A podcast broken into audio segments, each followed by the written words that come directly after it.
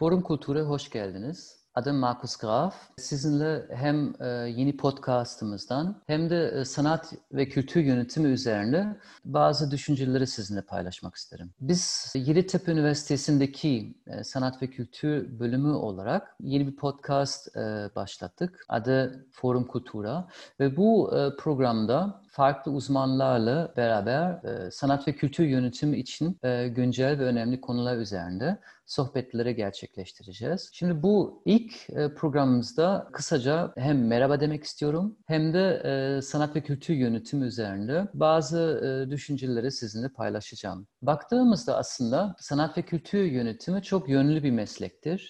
Sanat kurumlarında disiplinle arası bir alan olarak tanımlayabiliriz ve özellikle Türkiye baktığımızda son 10-15 senedir oldukça yaygın olmaya başlayan bir meslek. Bu bağlamda baktığımızda günümüzde birçok sanat ve kültür kurumumuz var. Farklı alanlarda çalışan kurumlarımız var. İşte görsel sanatlar, tiyatro, müzik, edebiyat, sinema ve başka alanlarda artık günümüzde farklı farklı profit, non-profit, büyük, küçük, farklı farklı kurumlarımız mevcut. Ve bu kurumlar içinde ve bu kurumlarının farklı birimlerin içinde sanat yöneticileri bulunuyor. Ve genellikle sanatsal ve kültürel etkinliklerinin organizasyonunda çalışan uzmanlardan bahsedebiliriz. Ve bu uzmanlar, bu sanat e, yöneticileri sergi, müze, galeri, bağımsız mekanları, sanat fuarlarında, bienallerinde yer alıyorlar. Aynı zamanda tabii ki sadece görsel sanatlar değil, festival yönetimi, yayın evlerinde, müzik prodüksiyon şirketlerinde, medya şirketlerinde, film sektöründe ya da halkla ilişkiler şirketlerinde artık sanat yöneticileri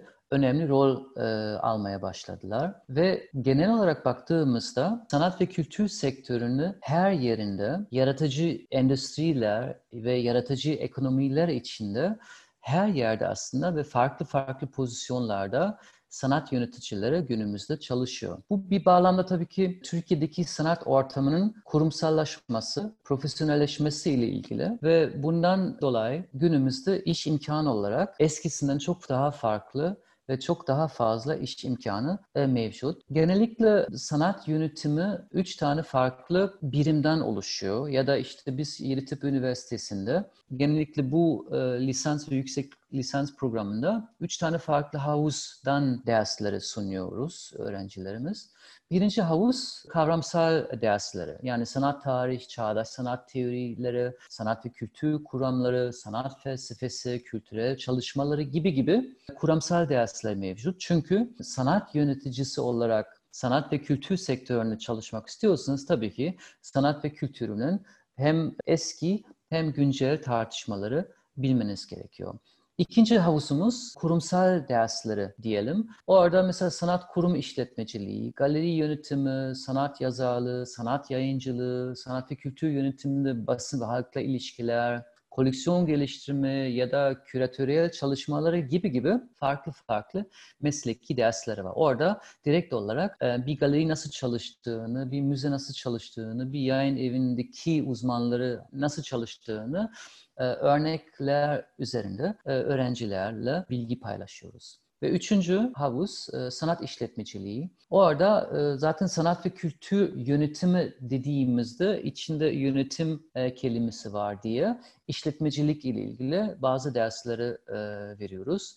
Maliyet hesapları, sponsorluk, sanatta pazarlama, sanat ve kültür projelerini fonlama ve sponsorluk, kültürel ekonomide yaratıcı endüstrileri, halkla ilişkiler, sanat ekonomisi gibi gibi farklı farklı konuları var ve orada görüyoruz ki aslında sanat yöneticileri bir yanda kavramsal açıdan, bir yanda kurumsal açıdan ama bir tarafta da işletmecilik açısından farklı farklı bilgileri sahip olması gerekiyor. Zaten sanat yönetimi dediğimiz tam anlamda disiplinler arası, transdisipliner bir meslek. Bu e, bence bu mesleğinin en çekici yönlerden birisi. Çünkü sürekli e, günlük iş hayatında e, farklı farklı alandan soru ve sorunlarla karşı karşı kalıyorsun ve bu aslında seni bir sanat yöneticisi olarak sürekli e, geliştiriyor. Sanat yönetimi aslında tabii ki e, her şeyden önce organizasyonel bir iştir. Yani sanat yöneticisi, sanatçılar, sanat kurumları ve halk arasında köprü kuran uzmanları. Dolayısıyla farklı farklı iletişim modelleri bilmemiz gerekiyor. Aynı zamanda tabii ki iki tür sanat yöneticiliği var. Birisi kurumsal sanat yönetimi, öbür tarafta e, bağımsız ya da serbest sanat yönetimi. İşte serbest e, sanat yönetimi dediğimde aklınızda bir proje var ve siz bunu kendi çabanızla, kendi efor ve zaman harcayarak, sık sık da kendi paranızı harcayarak gerçekleştiriyorsunuz. Tamamen bağımsız. Öbür tarafta kurum içinde çalışıyorsunuz. İşte müze olabilir, İKSV olabilir ya da işte Akbank Sanat ya da işte başka bir kurum olabilir. Yerel yönetiminde de bir bölüm olabilir. Ve orada tabii ki siz sanat yöneticisi olarak sadece projeden değil aynı zamanda bu kurumdan da sorumlusunuz. Dolayısıyla bu iki tür çalışma prensibimiz var. Aslında şöyle diyebiliriz. Her sanat yöneticisi kariyerinin başında serbest çalışan birisi olarak başlıyor.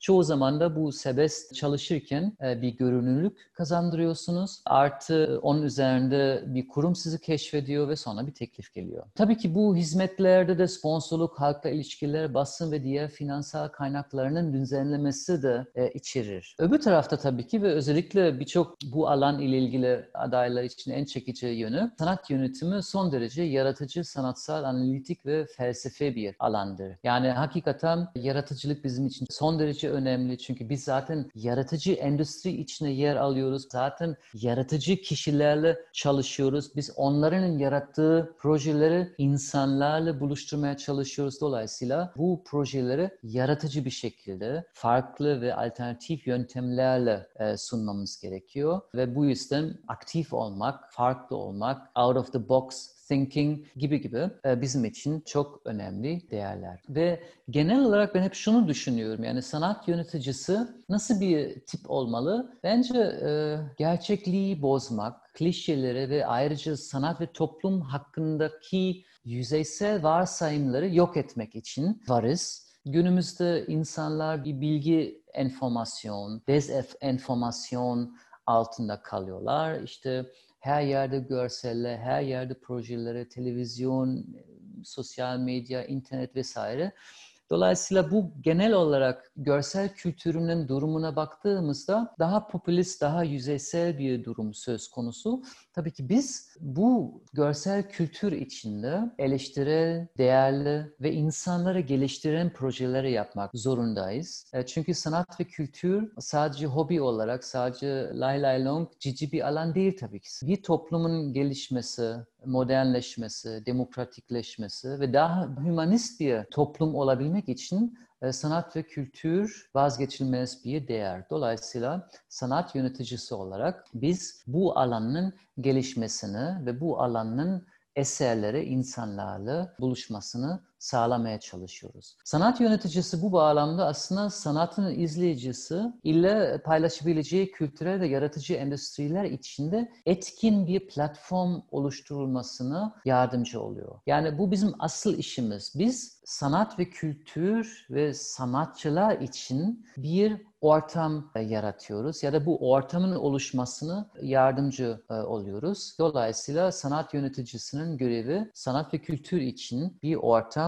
kurmaktadır. Ve bu tabii ki günümüzde bir yanda sosyopolitik, bir yanda sosyolojik, psikolojik ama bir yanda da eğlence sektörüne ya da ekonomik olan bir boyutu sahip ki günümüzde baktığımızda yaratıcı endüstrilerinin ekonomik katma değeri çok yüksek. Eskiden şey deniliyordu yani sanat ve kültür bir lüks, sanat ve kültür diğer alanlarının geliştikten sonra e, ancak olabilecek bir ortam. Sanki önemsiz bir ortam fakat sadece sosyolojik, politik ve bireysel açıdan değil bir yanda da ekonomik değer olarak önemli bir sektör sektör. Hatta gelişmiş ülkelerinin sektörlerine baktığımızda en önemli sektör hangisi? Üçüncü sektör. Tarım değil, sanayi değil, hizmet sektörü. Ve hizmet sektörü içinde en önemli e, alanlardan ya da birimlerden birisi yaratıcı endüstriler. Ve oradaki ekonomik katkı hiç de küçük değil. Hatta birçok e, tanınan sektörden daha yüksek. Ve Türkiye'de de son senelerde o açıdan da bu ortamın çok hızlı geliştiğini çok net bir şekilde görebiliriz. Hatta ben ona şahit oldum. 2001 yılında İstanbul'a geldiğimde hakikaten sanat ve kültür açısından fakir bir ortamdan bahsedebiliyorduk. Sadece birkaç tane galeri, birkaç tane işte sanat kurumu ve çok az e, müzemiz vardı. Fakat 2004-5'ten sonra çok fazla kurum açıldığını görüyoruz ve bununla beraber tabii ki gelişmiş olan yani gelişmekte olan bir ortam içinde artık iş imkanları çok daha arttığını görüyoruz. Dolayısıyla özet olarak baktığımızda sanat ve kültür yönetimi aslında hem bireysel açıdan hem toplumsal açıdan zenginleştiren, tinsel açısından, entelektüel açısından ama aynı zamanda ekonomik açısından zenginleştiren bir olgundan bahsedebiliriz. Yani sanat ve kültür ile bir kurum krizleri yönetebilir, itibarı yükseltebilir. Bir şehir çekici hale gelebilir. İnsanlar daha mutlu bir hayat yaşayabilir diye son 10 sene boyunca Türkiye'de sanat ve kültür sektörü çok hızlı gelişti, olumlu gelişti. Bütün krizlere rağmen olumlu ve istikrarlı gelişti. Ve dolayısıyla sanat ve kültür yönetimin içinde yer alan sanat yöneticileri, sanatçılar ve diğer sanat uzmanlarla beraber bu alan toplumun gelişmesi ve bireylerinin gelişmesi için çok önemli bir alan. Ve dolayısıyla eğer siz sanat ve kültürü seversiniz, aktif olmayı seversiniz, düşünmeyi seversiniz, yaratmayı seversiniz, insanlarla beraber olmaya seversiniz, düşünceleri ve bilgileri sanat ve kültür yardımıyla üretmeyi ve paylaşmayı seversiniz, o zaman sanat ve kültür yönetimi tam anlamda size uygun olan bir alandır.